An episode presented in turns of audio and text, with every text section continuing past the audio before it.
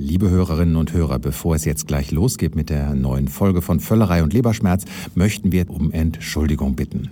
Wir haben nämlich in der vorletzten Ausgabe behauptet, das Berliner Sternerestaurant Koda würde seine Pforten schließen. Das ist falsch. Wir haben es verwechselt mit dem ebenfalls Berliner Sternerestaurant Cordeau. Das wird tatsächlich zumachen und ersetzt werden durch das Wasser, ein Meeresfrüchte-Restaurant. Sorry dafür. Jetzt aber Vorhang auf für die neue Ausgabe von Völlerei und Leberschmerz. Willkommen zu Völlerei und Leberschmerz. Wir nehmen euch mit in Küchen, Restaurants, schauen tief ins Glas und suhlen mit euch auch in Gemüsebeeten.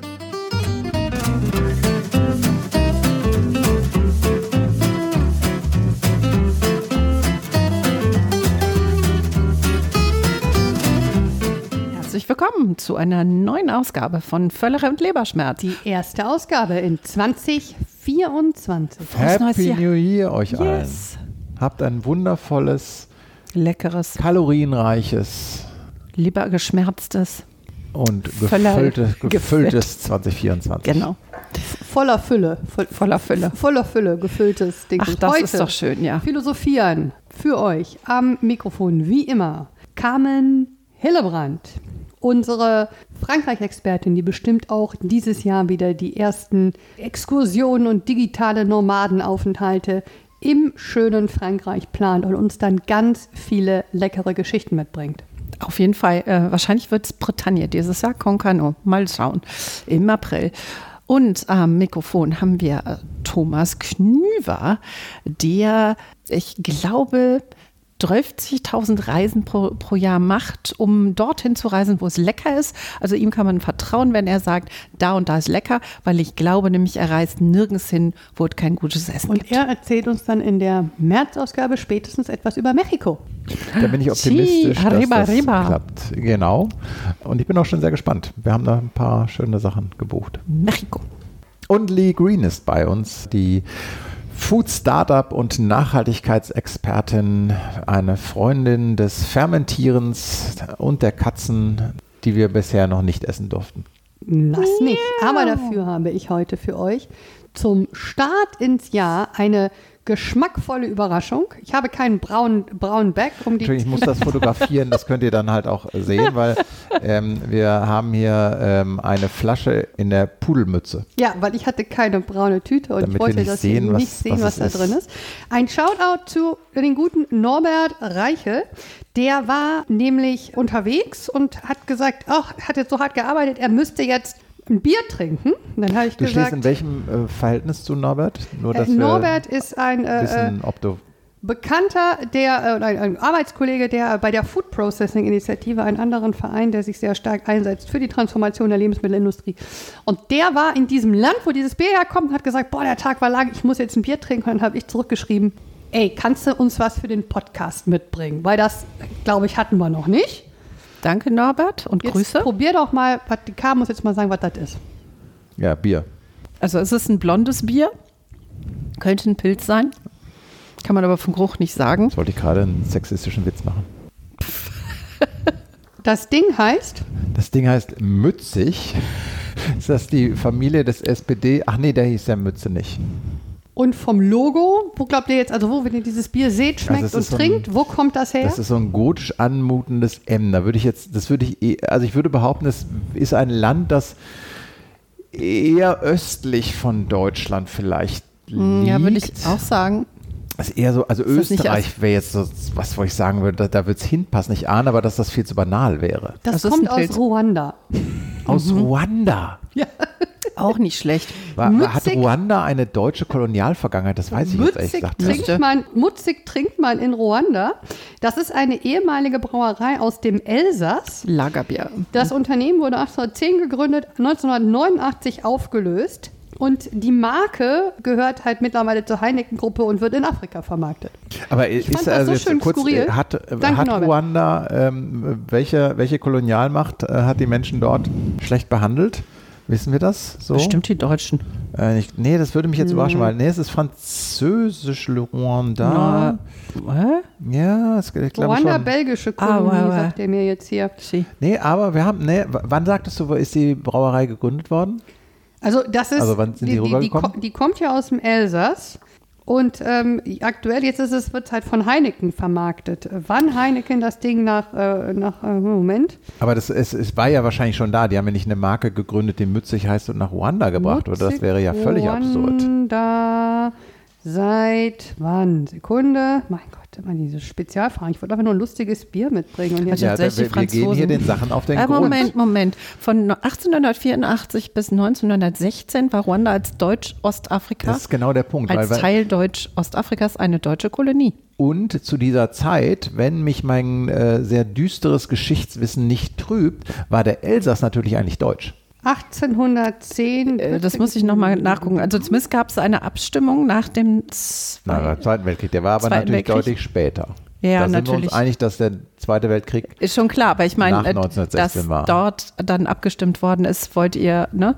So, wollt ihr Französisch oder so, wollt ihr äh, Deutsch sein? Genau, aber sehr spannend finde ich, das, das sind ja wirklich solche Sachen, die man dann so. Und das ist total unangenehm, dass ich das nicht was weiß. launched in. Africa in 1987. To s- 1987. Jawohl. To satisfy the needs of the consumers with a passion for a stronger, yet more refined and bitter Also tasting es geht ja beer. gerade, das ist ein banales Lager. Ja, aber du musst natürlich bedenken, wo, auch da wieder, woher Ja. kommen die Leute natürlich. Aber es ist, ich finde es schon irre. Es wurde de developed from traditional local methods of Sorghum beer fermentation. Also sagen wir mal so, eine Regel gilt, je heißer ein Land, desto schlechter das Bier wird. Also meine Regel. Weil klar, wenn, du kannst ja keine, keine total fetten Biere machen, wenn es so heiß ist mit viel Alkohol. Deswegen, wenn, besonders wenn es kalt, kalt, kalt sein muss, in Australien trinkt man ja auch so geeist aus geeisten Gläsern und so, ne? Also halb so Biereis fast schon. Ist klar, ne? Weil es immer heiß ist. Aber ich, ich finde halt auch von der Markenanmutung her, weil äh, gut kommt es aus dem Elsass, aber wenn man das sieht, Ja, es hat ja eindeutig eine. Also die Marke kommt aus dem Elsass, aber das Produkt ist aus, rede jetzt aus nur Hirse gebraut. Ja, aber ich drehe jetzt nur über die Marke, weil Hm. du verkaufst jetzt erstmal über die Marke.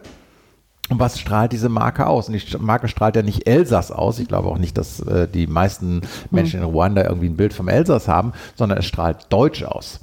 Und da haben wir wieder das beliebte Thema, Deutschland steht für Bier. Ja. Obwohl die deutschen Biere ja letztendlich seit Jahrzehnten gar nicht gut sind. Also die Craft, natürlich, wir haben natürlich tolle Craftbrauer, aber die sind ja jetzt erst in, in der jüngeren Vergangenheit ähm, aufgekommen. Und so kann halt auch ein Land für etwas stehen, was es eigentlich gar nicht gut macht, einfach nur, weil es das sehr lange macht. Tja, Bier aus Hirse ist halt was Übliches. Machen Nö. viele Leute Bier mit Hirse? Schon Bier mit Hirse.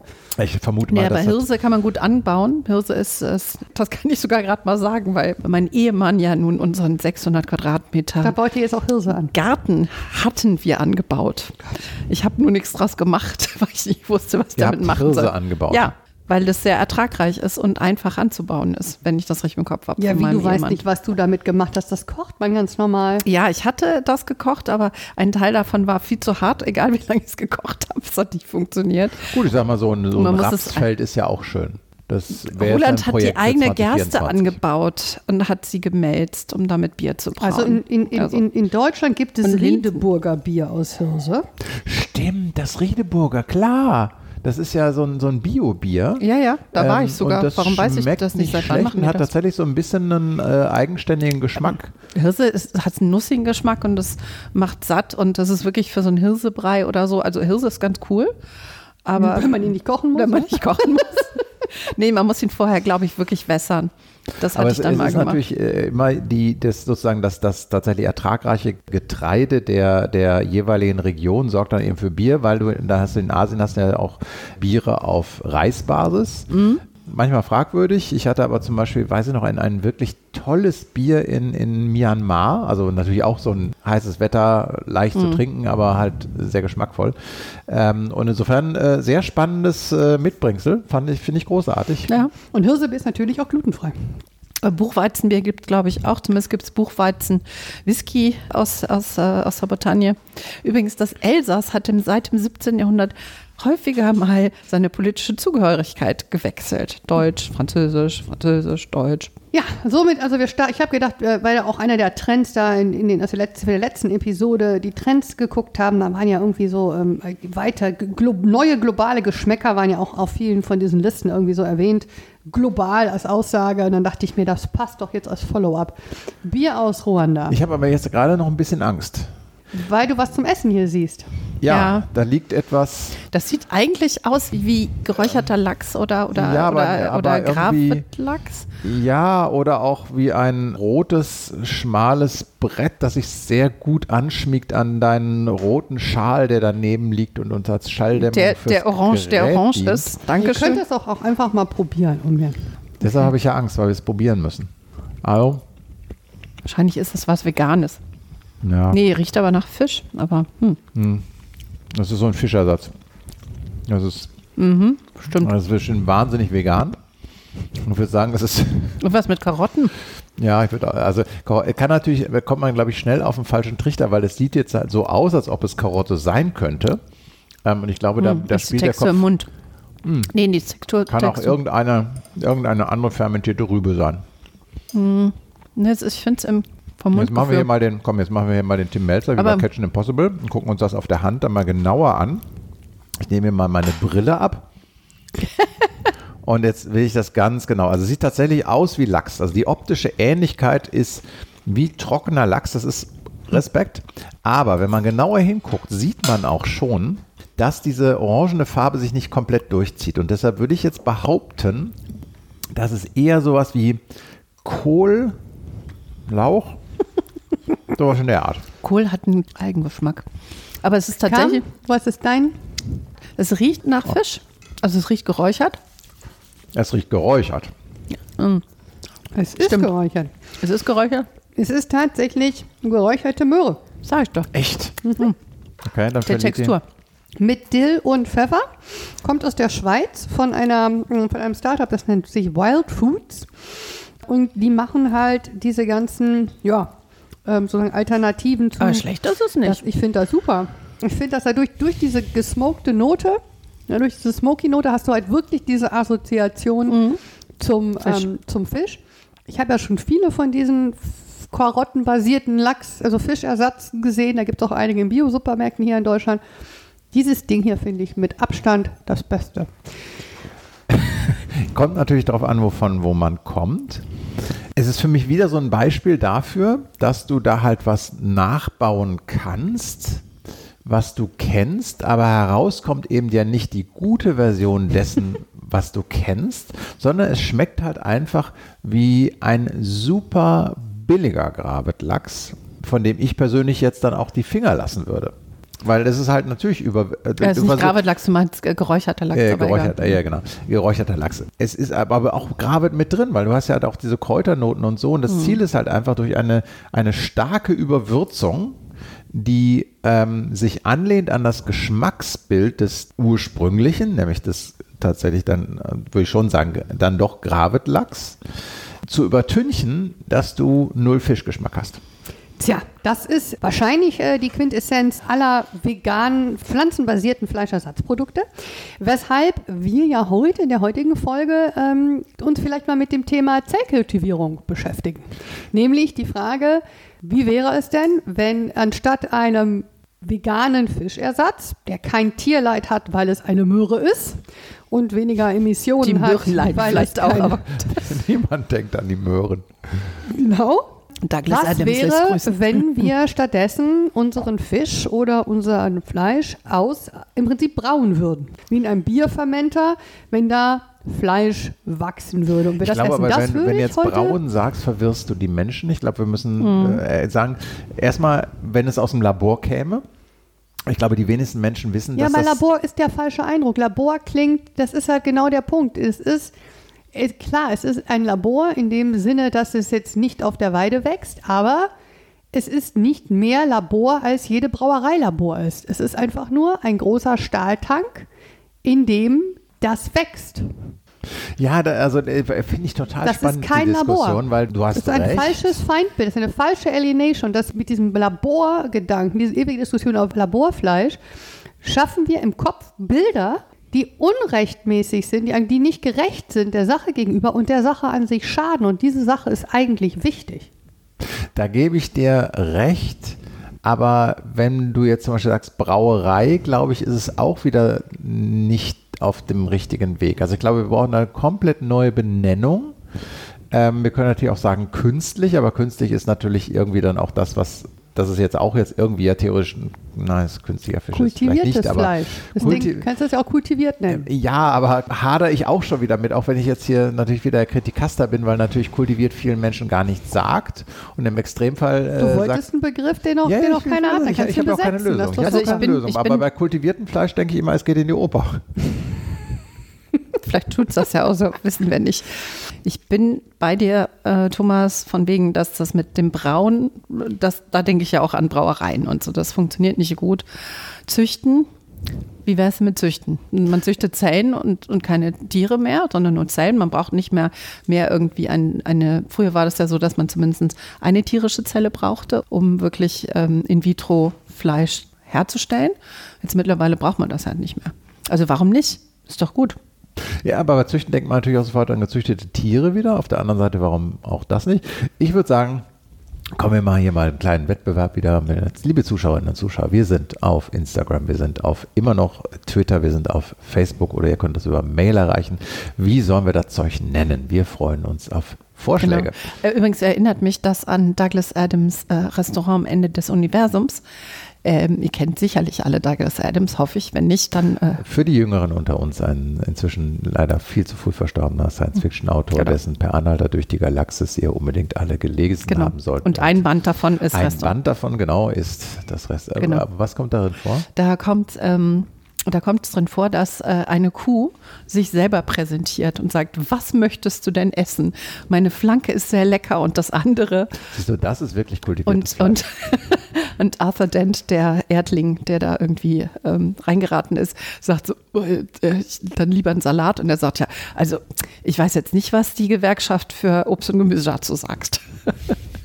Also die Idee ist schon sehr alt, offensichtlich. Douglas Adams hatte schon immer recht und er hat ja auch die Antwort auf die Fragen aller Fragen, das Universum und allem. Und irgendwas mit 69. Nein. 42. 42. Och, Lee, echt jetzt. Das ist unkultiviertes ja. Fleisch, liebe Hörerinnen und Hörer. Stehe ich zu. Dafür weiß ich ganz viele andere Sachen, äh, zum, nämlich zum Thema kultiviertes 42. Fleisch. Ähm, ich, jetzt noch mal, also nur mal kurz zur Einordnung vielleicht für unsere Hörer, die sich damit noch nicht so beschäftigen. Äh, ab und zu, wir haben im letzten Jahr immer mal wieder kurz auch in den Breaking News, äh, vielleicht habe ich das erwähnt gehabt, da gab es so ein paar Highlights im letzten Jahr, warum ich glaube, dass kultiviertes Fleisch dieses Jahr ein Thema ist, von dem wir mehr hören werden in der Branche, wo ich aber auch glaube, dass es wichtig ist, dass wir uns als Gesellschaft überlegen, genau, wie nennen wir das Ding, wie kommunizieren wir was Ding, wie wollen wir damit umgehen und wie wollen wir es vor allen Dingen in die Breite tragen. Ähm, denn ich glaube, dass wir, auch wenn es jetzt vielleicht noch vier oder fünf Jahre dauert, bis es in, in, in Deutschland erhältlich ist, du kannst kultiviertes Fleisch, auch wenn die Leute jetzt immer sagen, oh, das ist so weit weg, das ist so unmöglich, geht alles nicht, bereits seit 2020 in Singapur essen. Das ist seit 2020 in Singapur zugelassen gerade im letzten Jahr ist also die, die Entwicklung und die Zulassung und die ähm, auch Anträge zur Zulassung in Europa sind im letzten Jahr Schlag auf Schlag äh, gegangen. Also 23 war wirklich das Jahr der Meilensteine. Zum Beispiel hat sich ähm, im März 23 von den USA finanziell, also von der ähm, US-Behörde auch unterstützt, finanziell ein Forschungsinstitut für zellkultiviertes Fleisch an der Tufts University gegründet. Im Juni ähm, wurde in den USA dann ähm, wurden zwei Startups zugelassen, Good Meat und Upside, also auch im Juni ähm, 23. Auch in den USA kannst du das bereits essen. Es ist also nicht so Science Fiction, wie man vielleicht glaubt. Wir haben hier in Deutschland natürlich andere Zulassungsprotokolle, die berühmte Novel Food Verordnung.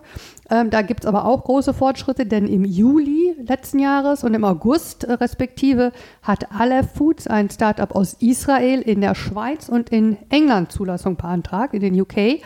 Die sind jetzt zwar nicht mehr in der EU, aber dadurch, dass die Lebensmittelzulassungsprozesse eigentlich eins zu eins identisch sind, geht man davon aus, dass sobald sie da die Zulassung geschafft haben, der Weg für Europa halt nur noch minimal anders sein Wenn du kann. vorhin gerade sagtest, äh, Deutschland, muss man natürlich sagen, im Grunde ja EU. Genau, EU. Aber auch da gibt es dann, also ab September, deshalb sage ich, also letztes Jahr gab es jeden Monat, gab es irgendwie einen Meilenstein. Das war, äh, war, war eine total spannende Zeit. Das war letztes Jahr, war, war super, letztes Jahr im Herbst.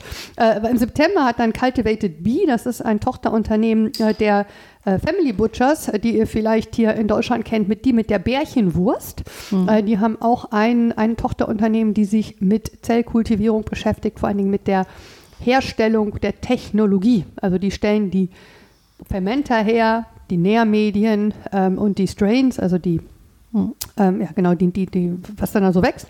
Und die haben im September 23 tatsächlich die Exploration der Zulassung hier in Europa begonnen. Das heißt, die haben offiziell bei der EU, bei der Behörde angeklopft und haben gesagt, wir wollen darüber reden, das hier zuzulassen, ganz konkret in einer Hybridwurst. Die haben also eine Wurst entwickelt, eine Bratwurst, glaube ich, oder ein Salami, die zur Hälfte echtes Fleisch und zur Hälfte Das war auch eine, eine Zeit ein Trend, ne? mit äh, tatsächlich so eine Hybridgeschichte zu machen, jetzt nicht ähm, mit Pilzen Content, bislang, mit genau. Pilzen. Mhm. Genau, dann war natürlich äh, letztes Jahr im November dann äh, der Moment, wo dann Italien hingegangen ist und äh, verboten hat Zellkultivierung, äh, obwohl mhm. es noch gar nicht zugelassen ist. Die haben das schon mal präventiv verboten, äh, um, um die äh, italienische Wirtschaft und Landwirtschaft und Kultur zu schützen. Aber, und das fanden wir ja hier in Deutschland auch besonders spannend, die doch relativ innovationsverschlafenen Deutschen äh, Regierung hat es dann doch im November geschafft, letzten Jahres, äh, 38 Millionen Euro Forschungsgelder für alternative Proteine äh, bereitzustellen und hat da tatsächlich zellkultiviertes Fleisch auch zum ersten Mal wirklich als förderfähig ausgeschrieben. Von daher, da ist extrem viel unterwegs. Da passiert gerade richtig, richtig viel. Bis diese Zulassung da ist in Europa, wird es sicherlich 18 Monate brauchen, 18, 20 Monate. Äh, oh, und dann, nachdem die Zulassung dann da ist, muss natürlich erstmal die Infrastruktur so schnell gebaut werden, dass das alles hergestellt wird. Also wir werden das nicht alles morgen essen. Was ich ähm, mich ja frage ist, wenn, wenn ihr, liebe Hörerinnen und Hörer, unsere letzte Ausgabe gehört habt, da haben wir diskutiert über dieses Siegel Gutes aus Deutschland. Und das kriegt halt alles, was irgendwie in Deutschland komplett angebaut wurde. Jetzt frage ich mich, wenn ich das Labor komplett in Deutschland habe, kriege ich auch dieses Siegel. Wenn das offiziell als Landwirtschaft gilt? Das ist die Frage. In den Ach, USA ist, so spannend, ist, das ja. keine Land. In den USA mhm. war das nämlich die große Diskussion. In den USA gibt es ja die FDA, die macht die Lebensmittelbehörde, und die USDA, die ist die Behörde, die die Landwirtschaft kontrolliert. Und in den USA war die Diskussion, wer ist zuständig dafür. Und da ist tatsächlich die USDA zuständig dafür. Das heißt, da ist es ein landwirtschaftliches Produkt. Mhm. Wenn diese Logik in Deutschland angewendet würde, hast du total recht, würde da Gutes aus deutscher Landwirtschaft mhm. drauf. Aber wie, wie sieht es eigentlich, also stellen wir uns mal vor, äh, wir, aber wir, ihr seid wir, jetzt bei Gedanken nicht irgendwie vollkommen abgeturnt. Nee, natürlich nicht. Ich finde das super. Ja, Hauptsache es schmeckt. Ja, eben. Aber tatsächlich, wie ist es dann, wenn wir jetzt mal denken, so wirklich mal äh, 30 Jahre oder vielleicht früher mal weiterdenken, sagen, okay, dann gibt es halt keine, hinter keine Nutztierhaltung mehr. Also da werden keine Tiere mehr getötet, dass wir sie essen. So. Was macht das mit der Landwirtschaft? Fehlt da nicht irgendwie Dünger?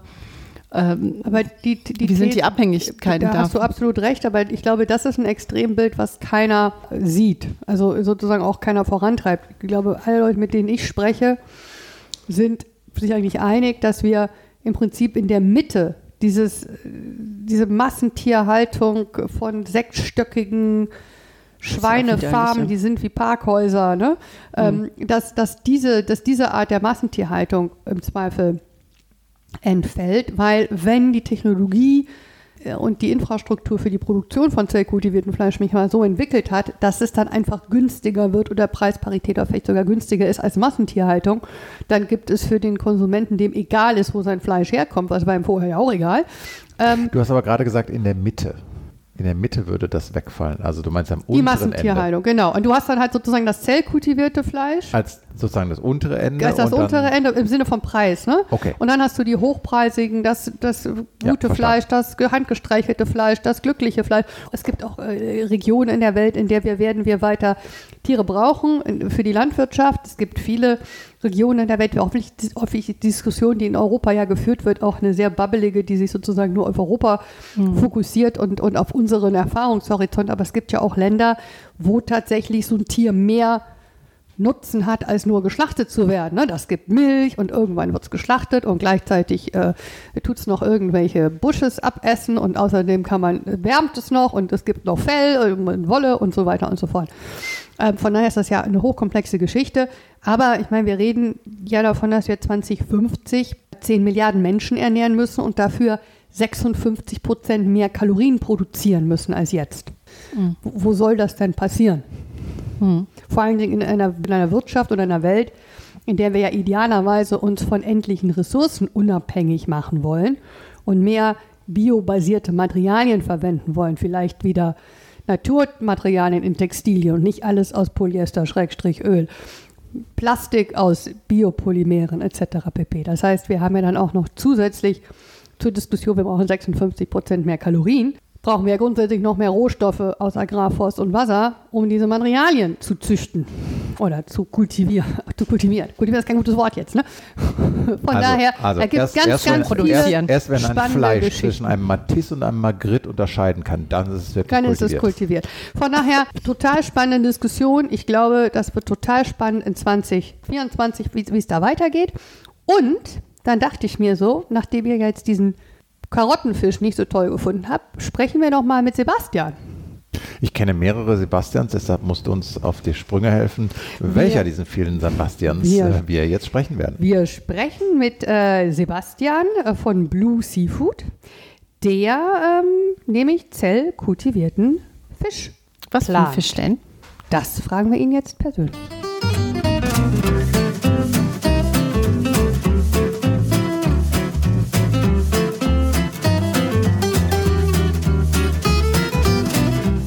Mein Name ist Sebastian Rakers. Ich bin äh, Geschäftsführer, CEO von Blue Seafood. Wir sind äh, Europas erstes Unternehmen, was zellkultivierten Fisch herstellt. Das heißt, wir stellen Fischprodukte her, die schmecken wie Fisch, die sind Fisch, denn wir äh, produzieren Fischzellen. Und dafür holen wir die Zellen einmalig aus einem Tier raus und legen dann sogenannte Zellkulturen an, die uns dann als kontinuierliche Ressource für unsere Produkte dienen.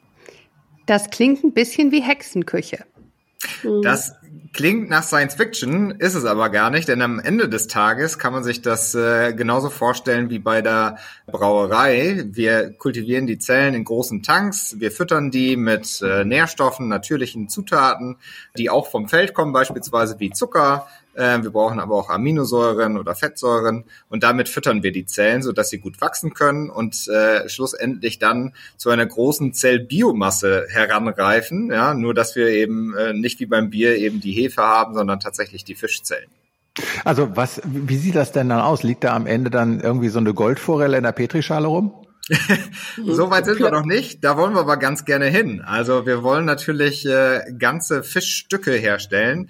Ähm, allerdings wollen wir auch nur das herstellen, was der Konsument am Ende des Tages isst. Ne? Also ähm, nicht den ganzen Fisch, ich brauche nicht mehr Augen und Flossen und sonst was, sondern ich kann direkt nur noch das äh, Filet herstellen und das ist eben das, äh, worauf wir abzielen. Das heißt, am Ende des Tages auch sogenannte strukturierte Produkte, also so ein Fischfilet herstellen zu können, das ist eben unser Ziel.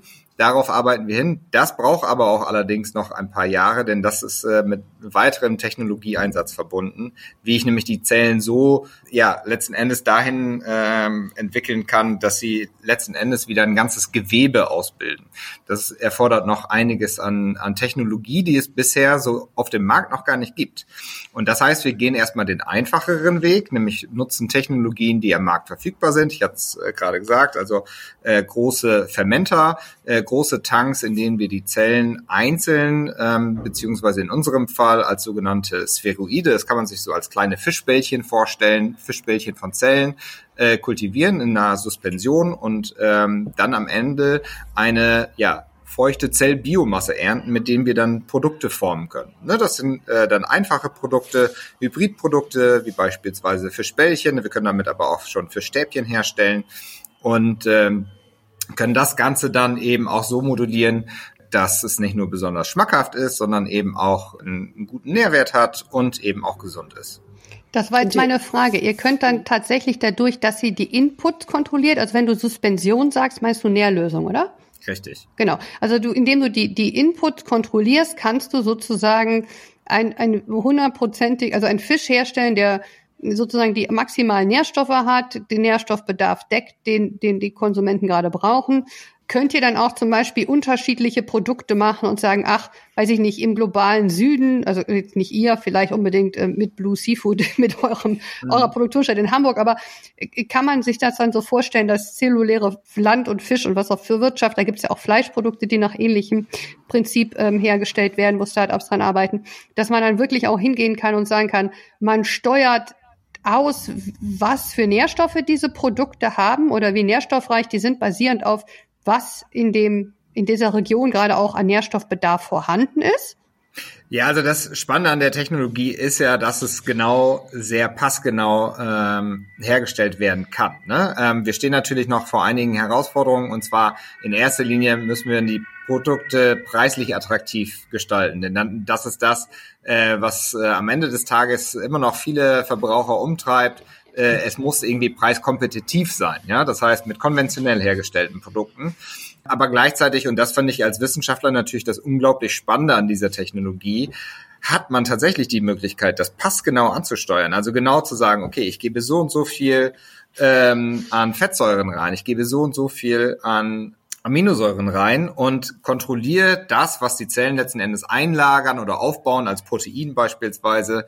Und äh, das kann diese äh, Technologie. Aber für uns, ähm, und da muss man ja auch sagen, zelluläre Landwirtschaft oder wenn du es jetzt sagst, Fischwirtschaft, existiert so in dieser Form ja erst seit zehn Jahren. Wir stecken da quasi noch in den Kinderschuhen, also da ist noch sehr viel äh, Entwicklungsarbeit und Luft nach oben sozusagen, ähm, was man in Zukunft alles machen kann. Jetzt geht es erstmal darum, Produkte herstellen zu können, die am Markt ähm, äh, mithalten können. Das heißt, die preislich schon so attraktiv sind, dass ähm, Verbraucherinnen und Verbraucher auch bereit sind, äh, dafür schon ein, ein Premium was es zweifelsohne am Anfang noch sein wird.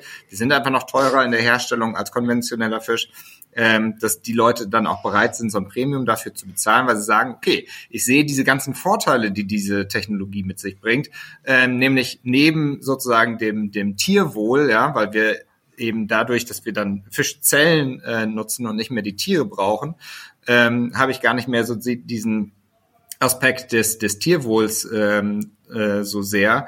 Gleichzeitig schone ich eben die Umwelt, weil ich keine Belastung mehr habe und ich habe sehr sichere Produkte, denn ich kontrolliere ja auch genau, was reingeht und was rauskommt. Das heißt also die ganze Thematik um, äh, was wir in den Meeren haben, rund um Mikroplastik, um Schadstoffe und so weiter, das habe ich alles mit dieser Technologie nicht, weil ich es eben sehr gut kontrollieren kann. Und zusätzlich, was du meintest, Lee, also im Sinne des, wo kann ich es denn eigentlich einsetzen, ist es ja eine sehr dezentrale Produktion. Das heißt, ich bin nicht mehr beschränkt auf bestimmte Geografien, wie es in der Aquakultur beispielsweise der Fall ist, wo ich äh, eben äh, im Fall von Lachs, wir haben Lachs und Forelle als erste Zielfischarten äh, ausgewählt und ähm, im Fall von Lachs zum Beispiel, wo werden 80 Prozent des Lachsbedarfs äh, produziert in Norwegen und in Chile. Und warum? Weil dort eben die nährstoffreichen kalten Gewässer da sind. Da habe hab ich diese Fjorde, ähm, in der industrielle Aquakulturproduktion überhaupt stattfinden kann. Und dann habe ich die Lachslaus. Und dann habe ich die Lachslaus. Ich habe nicht nur die Lachslaus, ich habe auch künftig und wir ähm, sind ständig umgeben von der äh, Bedrohung des Klimawandels. Ähm, also ne, was, was sind da denn auch die Auswirkungen ähm, dann auch in der Fischproduktion und Fischzucht? Ähm, ich habe also neben der Lachslaus, die sich natürlich auch leichter verbreiten kann durch, durch wärmere Temperaturen in den Meeren, auch weitere äh, Krankheitserreger, ja, also Fischviren, ähm, die sich stärker ausbreiten können, leichter ausbreiten können, auch dadurch, dass ähm, gerade die industrielle äh, Aquakulturproduktion ja auch mit sehr hohen Bestandsdichten arbeitet, äh, können sich dann natürlich Krankheiten sehr schnell ausbreiten. Und äh, das ist natürlich für die Aquakulturindustrie eine riesen Herausforderung, diese, äh, ich sag mal, Gesundheitskontrolle zu schaffen. Und diese Thematik haben wir in dem Sinne äh, bei uns nicht. Du sprachst gerade von einem Premium. Wie hoch liegt denn das so aktuell oder wo ist eure Zielmarke? Ja, aktuell äh, liegen wir da sicherlich noch äh, um einiges über dem äh, Preis, was man derzeit, ne, wenn man sagt, okay, ähm, das Kilo Lachs in der Herstellung liegt bei ungefähr äh, sechs bis acht Euro. Das schwankt immer so ein bisschen. Ähm, da liegen wir sicherlich noch ein äh, Zehnfaches drüber. Ähm, aber der, der, das Ziel ist hier ähm, äh, weiterhin möglichst äh, mit dem Preis äh, kontinuierlich runterzukommen, ja, und dann auch eben äh, preisattraktiv zu werden. Das heißt, wir streben an, äh, unsere Produkte äh, zugelassen zu bekommen äh, bis Ende nächsten Jahres, so dass wir dann auch Produkte wirklich in den Markt bringen können. Ähm, und ähm, die müssen dann natürlich auch einigermaßen bezahlbar sein. Wir haben aber auch, das muss man eben auch sagen, äh, gesehen, wie schnell schon der Preis ähm, runtergegangen ist in den letzten zehn Jahren. Wenn wir angucken, in 2013, der erste Burger, der präsentiert wurde, der hat so knapp an die 300.000 Euro gekostet. Das mhm. ist nicht, was sich jetzt unbedingt jeder leisten kann. Ähm, und wir sehen mittlerweile einige Firmen, äh, die schon claimen äh, im Fleischbereich. Äh, da gibt es natürlich auch einige ähm, äh, Firmen mehr als im, im, Fischbereich, aber die da schon äh, unter 10 Euro pro Kilo äh, produzieren können. Ja, ich glaube, in Singapur kannst du das Chicken Meat von ähm, ich glaube, das ist Just, ne? Äh, kannst mhm. du ja im Restaurant schon ein, ich glaube, es ist ein Hybridprodukt dann, ähm, aber mit anteilig Zell kultivierten Huhn für 17 Singapur-Dollar kaufen. Das ist natürlich ja. wahrscheinlich auch stark subventioniert von Singapur, aber nichtsdestotrotz, es ist nicht komplett illusorisch. Was sind denn da dann die Treiber? Also, soweit ich das verstehe, aber ich bin ja nur auch keine Expertin, ist halt ein großes Problem, was wir in Deutschland haben, auch um äh, voranzukommen und, und mehr Produkte zu entwickeln, die Infrastruktur im Sinne von genug Fermenter, wo man das mal alles hochziehen kann.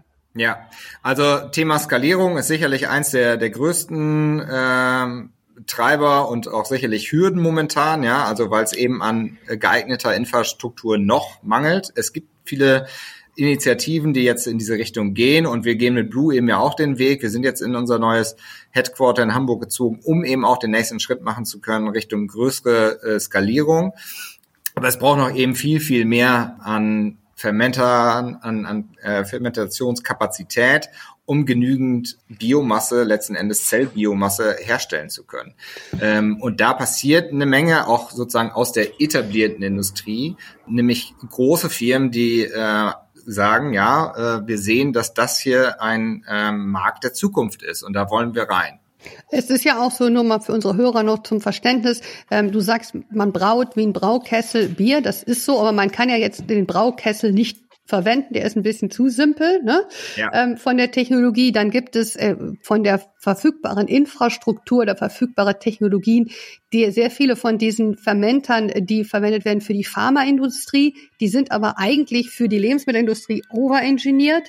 Ähm, das heißt, wir haben hier in, ähm, in Deutschland oder auch in Europa und der Welt so ein bisschen ein Loch von äh, Technologiebedarf, von bezahlbaren Fermentern, die speziell für die Lebensmittelindustrie funktionieren ne, weil ja. so und aber da gibt's ja auch zum Beispiel mit Cultivated Bee mit einer Tochter der in Family Foods Holding, die vielleicht unsere geneigten Hörer durch die Bärchenwurst kennen, auch äh, Player, die das wirklich vorantreiben. Ja, absolut. Ich meine, aber das Thema ist ja auch äh, äh, Thema Kosten. Ne? Also, denn so ein, so ein Fermenter ist eben auch nicht günstig. Und äh, gerade sozusagen jetzt, äh, wenn man von der Startup-Seite guckt, wir äh, sind ja eh immer äh, schon knapp äh, finanziert und, und haben so, müssen uns sozusagen in zwei Jahreszyklen bewegen von Finanzierungsrunde zu Finanzierungsrunde. Und da ähm, haut so ein Fermenter, äh, der dann locker ein paar hunderttausend Euro kostet, natürlich ordentlich rein. Äh, das heißt, wie viel Kapazität kann man dann eigentlich selber aufbauen versus was ist eigentlich auch gefordert äh, über privat und äh, öffentlich geförderte äh, Instrumente, ja, also Partnerschaften, die es dafür auch braucht, meiner Ansicht nach, äh, um eben solche größeren Infrastrukturen, die dann von mehreren Firmen auch genutzt werden können, zu schaffen. Und das, das ist eben ganz klar das, was ich sehe, was, was es für die Zukunft in Deutschland, aber auch sicherlich in Europa und anderen Regionen der Welt braucht, ähm, damit wir da wirklich konkurrenzfähig werden können. Zum anderen ist aber auch natürlich ein Hebel, und du hattest das vorhin schon angeklungen mit Subventionen. Ja? Also wenn ich mir angucke, okay, wie ist denn die Subventionsverteilung und mit so einer neuen Industrie, die was das angeht, eben ja noch gar nichts erfahren hat, äh, da kann man natürlich auch gucken, okay, wo, wohin geht es denn äh, in Zukunft? Was unterstützen wir hier staatlich auch, weil wir dieses Thema eben ähm, als Zukunftsthema ansehen? Aber es gibt doch jetzt 38 Millionen Fördermittel vom Bund, Sebastian, für die Darüber gesamte New Food System. Ja. Das, darüber freuen wir uns auch sehr, aber das kann ja nur der Startschuss sein. Also ich äh, würde natürlich mich freuen, wenn ähm, da auch äh, sozusagen seitens der Bundesregierung gesehen wird, hey, äh, wir haben jetzt hier erste Initiativen und die fruchten und ne, wir gehen da in die richtige Richtung, aber das ist eben halt auch nur ein Startschuss, wenn ich mir anschaue, wie allein der Finanzierungsbedarf für eine erste Fabrik aussehen muss. Sag mal, Sebastian, äh, du bist Wissenschaftler. Was hast du denn studiert oder wie ist denn dein, dein Werdegang, dass du plötzlich gesagt hast, ach, ich mach das mal und züchte ein paar Zellen und mach daraus was Ich mach Fisch. das mal, genau. genau. Ja, also ich bin ähm, tatsächlich den klassischen Wissenschaftlerweg äh, gegangen und zwar zunächst in der Grundlagenforschung habe ich gearbeitet als Meeresbiologe. Also ich bin ausgebildeter Meeres- und Zellbiologe, ähm, habe zunächst äh, mir angeschaut, wie die ähm, Verteilung der Organismen in der Nordsee ausschaut. Ja, Langzeitreihen analysiert, habe äh, das Vergnügen gehabt, mit Forschungsschiffen rauszufahren, wirklich den Traum eines Meeresbiologen zu leben, also auf dem Ozean zu sein, äh, und äh, dort die, die, die Vielfalt äh, sozusagen der Natur äh, zu erforschen. Aber ich habe auch gemerkt, dass das reicht mir nicht. Ich möchte eigentlich aus den Ergebnissen mehr machen als nur wissenschaftliche Veröffentlichungen. Und ähm, von daher bin ich äh, 2008 zu Fraunhofer gegangen und habe dort promoviert. Ähm, und seitdem äh, beschäftige ich mich mit dem Thema ähm, Stammzellforschung. Denn äh, Fraunhofer hatte damals auch erkannt, dass die marine Biotechnologie ein spannendes Zukunftsfeld ist und hatte andererseits eben ähm, in Lübeck ein äh, Forschungsleiter, der sich mit Stammzellforschung im medizinischen Kontext beschäftigt hat. Und so haben wir das Thema Stammzellforschung eben auch äh, übertragen auf Fische, auf marine Organismen äh, und geschaut, was können wir damit denn machen? Also wirklich anwendungsorientierte Forschung, was sind mögliche Anwendungen? Und so kam ich eigentlich zu dem Thema äh, zelluläre Landwirtschaft. Also eigentlich bevor Mark Post, der Professor aus den Niederlanden, da seinen Burger äh, schon präsentiert hat, haben wir uns mit dem Thema beschäftigt, weil wir auch überlegt haben, wie kann man denn zum Beispiel Fischmehl und Fischöl, äh, der in der Aquakulturindustrie als Futter beigemischt wird, ähm, ersetzen und äh, das nachhaltiger gestalten. Und seitdem beschäftigen wir uns mit dem Thema. Und ähm, ich persönlich habe dann gemerkt, ich brenne einfach für diese für die Fischzellen. Das sind quasi meine meine Babys, wenn man so möchte, ja. Und äh, habe dann eben gesehen, dass gerade in den in den USA und in Israel ab 2016 die ersten Startups gegründet worden sind. Und ähm, Fraunhofer hat das natürlich äh, auch bei sich von sich aus im Programm auch da seine Wissenschaftlerinnen und Wissenschaftler zu unterstützen, auszugründen. Und ähm, ich habe mir damals gesagt, hey, wir haben die Technologie hier in Deutschland, wir haben das Know-how. Warum überlassen wir es wieder den Amerikanern und Israelis, äh, da voranzugehen? Ja, wir, wir können das doch. Und ähm, das war für mich wirklich so der motivierende äh, Teil zu sagen, hey, ich, ich möchte das machen. Aber auf der anderen Seite wusste ich auch, ich bin halt Wissenschaftler, Ausgebildeter. Ich habe mich immer für das Thema Entrepreneurship interessiert, aber ähm, wusste auch, okay, ich mache das nicht alleine. Ich suche mir jemanden Erfahrenes, äh, der aus der Businesswelt kommt, der Startup kennt, der ähm, Firmenaufbau kennt. Und äh, genau diesen kongenialen Partner habe ich in Simon gefunden ähm, und äh, mit ihm dann ähm, 2020 Blue gegründet. Und dann habt ihr ja ähm, mittlerweile 23 Millionen geraced, ne? Also ihr seid ja richtig ordentlich gefundet sozusagen. Wir haben insgesamt 23 Millionen geraced, das ist richtig, äh, über zwei Finanzierungsrunden. Wir sind äh, gut gewachsen. Wir haben mittlerweile ähm, 33 Mitarbeiterinnen und Mitarbeiter. Ja, sind auch gut vorangekommen. Also ich habe natürlich davon profitiert, dass ich da mich mit diesem Thema sehr lange schon beschäftigt habe ähm, und wir letzten Endes äh, ähm, neue Fischzelllinien weiter optimiert haben, sodass äh, das, was letzten Endes erforderlich ist, dass die Zellen möglichst schnell wachsen in, in großen Dichten, äh, dass das gut funktioniert. Und auch da wiederum den Weg gegangen, wir versuchen nicht ganz neue Systeme zu etablieren, sondern die Zellen an bestehende Systeme anzupassen. Ne? Also den guten Mittelweg zwischen Pharma und Lebensmitteltechnologie zu finden, um ähm, um letzten Endes dann auch wiederum ja möglichst schnell äh, in den Markt kommen zu können. Denn am Ende des Tages sind wir eben äh, Wagniskapital finanziert. Natürlich äh, haben unsere Investoren auch äh, eine Idee davon, was mit ihrem Kapital passieren soll. Aber auf der anderen Seite haben wir auch das Glück gehabt, eben ähm, genau diese Investoren zu finden, ähm, die das Thema Impact ähm, treiben wollen, die sehen, dass es eben etwas anderes ist, als wenn ich jetzt eine nächste E-Commerce-Firma ähm, aufbaue und dass einfach die Zeiträume viel länger sind in der Biotechnologie und Lebensmitteltechnologie. Machen wir zum, zum Schluss noch einen Blick in die Zukunft. Ähm, ab wann siehst du es denn als realistisch an, dass wir, ich sag mal so, äh, unsere Hechtklößchen ähm, aus dem aus da euren Fermentern beziehen könnten? Ja, also wenn es äh, nach mir geht, äh, gerne so schnell wie möglich. Ähm, aber da sind äh, noch ein paar Hürden zu nehmen. Das eine, da hatten wir schon drüber gesprochen, ist natürlich die Thema Skalierung. Das andere ist aber auch das Thema Zulassung. Ja, und ähm, wir sind ein europäisches, ein deutsches Unternehmen. Wir wollen natürlich sehr gerne Produkte hier in den Markt bringen. Aber wenn ich äh, sehe, dass äh, mit der Novel Food Verordnung, die wir in Europa haben und der ganze Prozess, der dahinter steckt mit 27 Mitgliedstaaten, einfach ein sehr, sehr komplexer und langer Prozess ist, ähm, dann muss ich natürlich als Startup überlegen, okay, schaffe ich es bis dahin zu überleben, bis erste Produkte hier in Europa auf den Markt kommen können? Oder muss ich mich international aufstellen? Und wenn ich gerade sehe, dass in Singapur schon erste Produkte zugelassen worden sind, der ganze Prozess dort verstanden worden ist und auch die USA ja seit äh, diesem Jahr mit zwei Firmen gleich äh, erste Produkte zugelassen haben, dann sind das natürlich für uns sehr attraktive Märkte und vor allen Dingen auch da ist der ähm, Austausch mit den Behörden sehr viel intensiver. Ich kann als Firma dorthin gehen und kann mit den Behörden sprechen, kann sagen, hey, das ist unser Datensatz, schaut euch das doch mal an und gebt uns Feedback, ähm, was ihr noch braucht, damit wir sichere äh, Produkte zulassen äh, können. Ja? Und das ist eben genau das, was wir in, in Singapur ähm, anstreben und machen. Ähm, wir haben da, sind in einem Prozess mit, mit der SFA und das ist ein sehr, sehr fruchtbarer Austausch, ähm, so dass ich hoffnungsfroh bin, dass wir Ende nächsten Jahres eben ein erstes Produkt dort in den Markt bekommen können.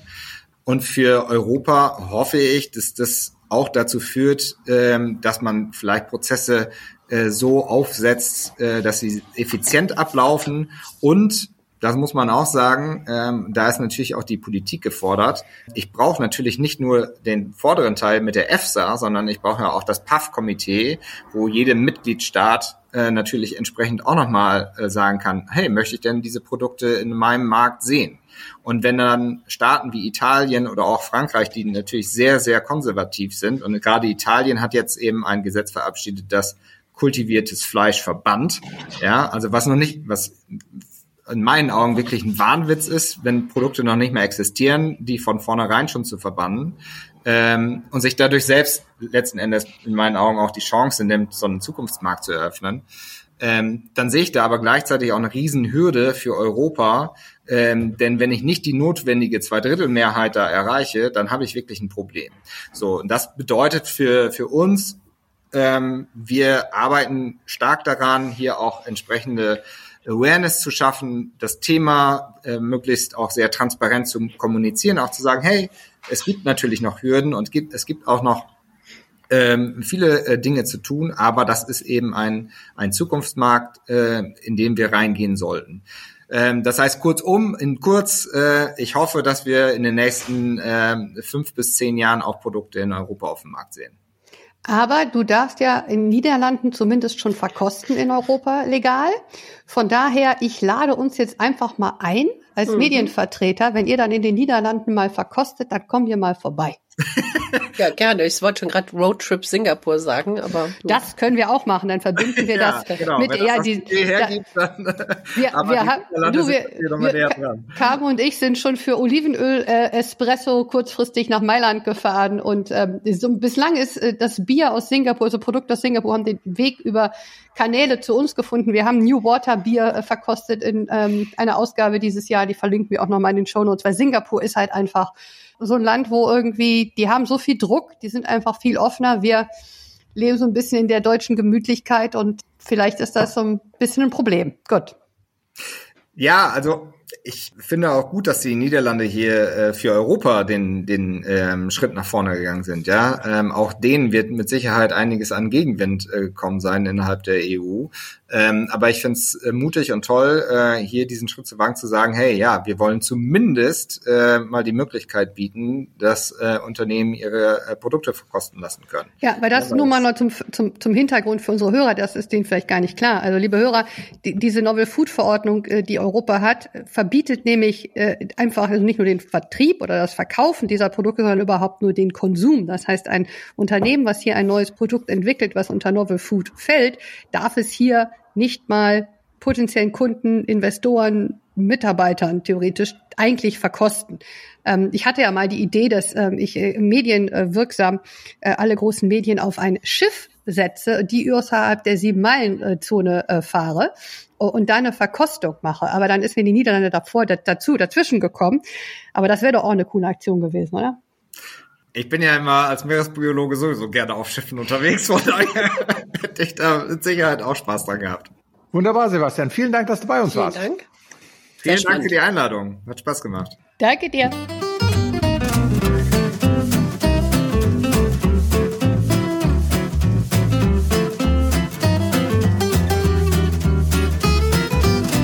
So, eure These? Fisch oder Fleisch aus dem Reaktor? Nachdem was wir jetzt so gehört haben über die Hürden zwei Jahren. und die. Ach, ich finde ich finde es ganz schwer vorherzusagen, weil da eben so eine politische Genehmigung da mit drin ist. Also du kannst jetzt nicht einfach äh, eine Technologie, kannst du sowieso nicht linear extrapolieren. Technologien entwickeln sich immer exponentiell. Ich glaube, es wird sehr spannend sein, wie die Hersteller das dann kommunizieren wollen weil ich schon glaube, dass bei einem weiten Teil der Bevölkerung, gerade in Deutschland, äh, da Vorbehalte herrschen. Äh, das sehen wir ja auch an sowas wie ähm, Insekten als Lebensmittel. Ähm, und das sind, sind sehr, sehr irrationale Vorbehalte. Äh, und wir äh, sind in einer Zeit drin, in der sehr viele Menschen teilweise auch aus den falschen Gründen sich, sich an die Natur und an das Natürliche klammern. Also wenn du versuchst, einen, einen alten, kranken Baum zu fällen, hast du ja schon äh, 50 Anwohner, äh, die, die mit Fackeln auf dich zulaufen, um, um das zu verhindern. Und das kommt halt aus einer naturalistischen Sicht heraus, die teilweise auch in, in, in, konservativen bis rechten Kreisen ja sogar verbreitet ist. Und deshalb bin ich da super, super skeptisch, ob ähm, dieses Produkt in Deutschland tatsächlich dann ähm, an ernsthafter Bedeutung erlangt, außerhalb von hochprozessiertem Essen, wo man es dann auch irgendwie gar nicht mehr merkt. Also wo, wo du so klein auf die Packung schreiben kannst, dass es auch nicht wieder auffällt ja, insofern. Ähm, ja, in Convenience, äh, klar, oder in Restaurants oder sowas. Selbst da müsste es sehr ausweisen. In jeder Wurst kannst du es da reintun. Ja, äh, wie gesagt, ja, außer du machst, also wenn du die Wurst nur daraus machst, hm. musst du halt, äh, wird es spannend sein, welches Wort sie erfinden. Hm. Wir hatten ja das gleiche Thema, äh, um zu kaschieren, dass es eben kein tierisches Produkt ist. Es ist ein tierisches Produkt. Das ist eine sehr schöne Philosophie aus meiner Sicht Ehrlich gesagt nicht, weil da nie ein Tier dran hängt. eine Zelle ist kein Tier. Ansonsten haben wir eine ähm, Sichtweise, die, wenn wir sie auf den Menschen übertragen würden, uns sehr stark in die Nähe ultrakonservativer religiöser Richtungen bringen würde. Tja, Stimmt. liebe Zuhörer und Zuhörenden und Zuhörerinnen, ihr seid gefragt. Nochmal der Aufruf: Gebt uns nicht nur einen Namen, gebt uns eine Tendenz. Was haltet ihr davon? Ist das hier Spooky Kitchen? Crazy, kann alles weg? Findet ihr das gut? Und was müsste passieren, dass ihr das kauft? Wir fänden das total spannend. Und was passiert? Entschuldigung, ich, muss diesen blöd, ich muss diesen blöden Witz machen. Was passiert weil ich denke Soja? gerade an, eine, an einen alten äh, Altherrensatz sozusagen, den ich jetzt mal umformuliere. Kommentiert uns, liked uns und gebt uns Fleischnamen. Gebt uns Tiernamen, ja. Lee genau. versucht krampfhaft ernst zu bleiben oder sie versteht das ich nicht. Ich verstehe es nicht. Kratzt mich, beißt mich, gib mir Tiernamen? Okay, gut. Woher muss man das kennen? Das ist irgendwie so ein Satz, der mir Ich Aus weiß auch nicht mehr, ich habe keine Ahnung mehr, wo das in Münster Aber- auch wahrscheinlich, aber nee, ich habe den auch schon mal gehört. Okay, gut. Naja, also ihr wart Aber auf komischen Schulen. Aber ihr seid auch ein interessant- bisschen älter als ich. Vielleicht liegt es daran. Hm. Hast du Aber gerade interessant, alt genannt. hast du uns gerade alt benannt. Ähm, interessant wird es ja dann, was mit der ganzen Soja-Industrie dann auch passiert. Was hat das jetzt mit künstlichem Fleisch zu tun? der- Tierfutter. Äh, Alter, ja, diese ganzen Alternativen. Könnte ich mir vorstellen, wenn das so schmeckt wie das Original, brauche ich den ganzen anderen Mist nicht. Obwohl ich meine, ich hatte Umfragen gelesen, von wegen, ob die Leute das jetzt kaufen würden. Leute, wenn das zu sehr nach Fleisch schmeckt, hätten sie ein schlechtes Gewissen. Die Veganer haben das gesagt. Also ich habe Studien gelesen, dass die Veganer, die meisten Veganer, weil sie halt vegan aus Tierwohlargumentation weiß, und aus Umweltargumentation essen, gar kein Problem haben mit dem Gedanken von zellkultiviertem Fleisch, weil da eben kein Tier von gestorben ist und es für die Umwelt besser ist. Aber wie bei allen Umfragen dieser Art, äh, traue keine Umfrage, die du nicht selber gefälscht hast. Ja. A. Und äh, B, ähm, Haben wir, wir natürlich werden, das alle ist noch der, nie der gemacht. berühmte Umfrage-Bias. Ähm, wir werden sehen, Hm. wie sie entscheiden, wenn es im Regal liegt. Aber ich Oh ja. bin gespannt, was da noch so kommt. Thomas, hast du denn noch irgendwie so einen Altherrenspruch zum Abschied hier für unsere Hörer? Nee, aber ich, warte mal. Mau. Mau. Was ist das? Es ist Lies Katze und sie bringt uns leckeren Scheiß. Die Rubrik, die sonst nur Carmen haben möchte. Ja, da, da. Ach, ich dachte, die hätten wir jetzt abgeschafft für 2024. Okay, gut. Ja, ich dachte mir, wir machen sie jetzt einfach nochmal. Weil mir ist was begegnet, was ich unseren Hörerinnen und Hörern so gerne ans Herz legen möchte. Achso, jetzt bist du, so, so einer bist du. Ja, Okay, du schaffst Sachen nur ab, bis sie dir dann wieder einen Vorteil nein, ich, ich breche Regeln, die ich selbst aufgestellt habe. Okay. Das ist wahre Rebellion, meine Damen und Herren. Das ist so ein richtiger Rebell, der Thomas. Äh, also ich möchte euch ehrlich gesagt eine äh, unabhängige äh, Weinzeitschrift ans Herz legen. Die äh, kommt aus England, heißt Noble Rot, gibt es auch schon einige Zeit, ist wunderschön aufgemacht und schreibt über Wein so entspannt, witzig und unterhaltsam, wie ich es selten in dieser Ballung zuvor erlebt habe. Ihr könnt sie im Internet bestellen, Noble Rot. Oder aber ihr kriegt sie, glaube ich, auch in, in richtig gut bestückten, äh, unabhängigen Zeitschriftenläden wie dem äh, großartigen und immer wieder zu lobenden Do You Read Me in Berlin. Da habe ich es auch schon mal gesehen. Ganz tolle Zeitschrift. Geht hin und kaufet reichlich davon. Ich habe aber auch noch, das ist ja meine Rubrik quasi, Ich habe sie, das war nicht abgesprochen, wie ihr vielleicht gerade merkt. äh, überhaupt nicht abgesprochen. Ich habe noch ähm, für, Ein Kochbuch? Ja, nee, ist kein richtiges Kochbuch, aber Was ist es eigentlich aus diesem Pralinenbuch äh, geworden, das du im äh, November, wenn ich es richtig im Kopf habe, empfohlen hast? Und für Hast du? das, aus den du für uns Schokolade machen wolltest. Ja, genau. Weil es Ja, war ja inzwischen Weihnachtszeit, da macht man ja auch Schokolade. Ich nicht. Ich backe ja wenig auch. Ich habe Cracker Ja, du- gebacken. Das ist schön, dass du auch backst. Aber ich Und- muss offensichtlich Äh, Schokolade also es ist, es ist ja, es ist ja immer wieder toll, einfach die, die, diese Varianz, mit der du Dinge tust, von denen Lee und ich nie profitieren.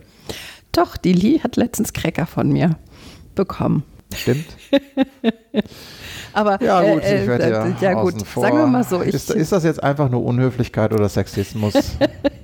kannst du selber entscheiden. Ich habe, äh, das ist ein französisches äh, Buch, das ist kein richtiges Kochbuch, das ist mehr so eine Geschmacksbibel, da gibt es mehrere von sicherlich, es gibt die, die heißt auch tatsächlich Bi äh, Geschmacksbibel, aber das hier ist Atlas des Saveurs, also Atlas der, äh, der ähm, Geschmäcker von Raphael Aumont und Thierry Marx. Thierry Marx ist ein ähm, Sternekoch, ein französischer.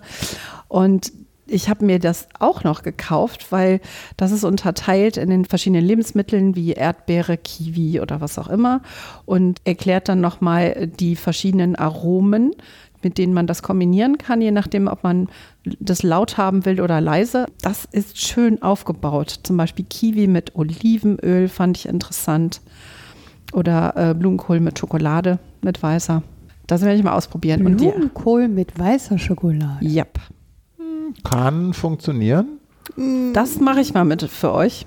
Blumenkohl hat ja aus sich heraus auch eine, kann es, wenn man es gut macht, eine richtig leichte süßliche Note. Insofern, das könnte weiße Schokolade ist so scheußlich.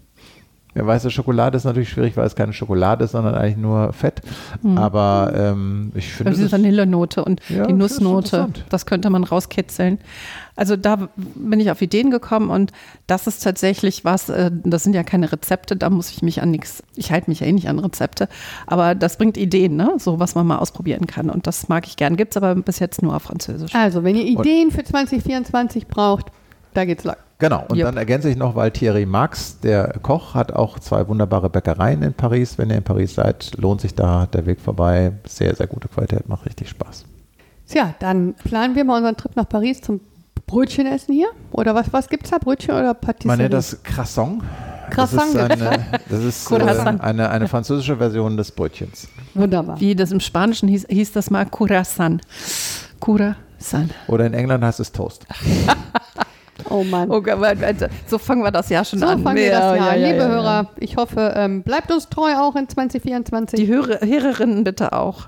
ja, Entschuldigung. Liebe Hörerinnen und Hörer, bleibt uns treu auch in 2024. Auch wenn wir uns auf iTunes manchmal und auf Spotify. albern werden. Wir haben auf Spotify 5,0. Dankeschön. Ja, ach ja, und fünf, ähm, natürlich. äh, auch dieses Jahr gilt, wenn ihr mich trefft, also gebt uns fünf Punkte, äh, fünf Sterne, trefft mich, äh, ich habe Whisky für euch. Ja, wir kaufen uns unsere Sterne. Ja, genau. Dafür müsst ihr fünf Sterne geben und dann gibt es Whisky. In diesem Sinne sagen wir Cheers, Prost Neujahr und wir hören uns in ungefähr einem Monat wieder. year. Ja. Und tschüss.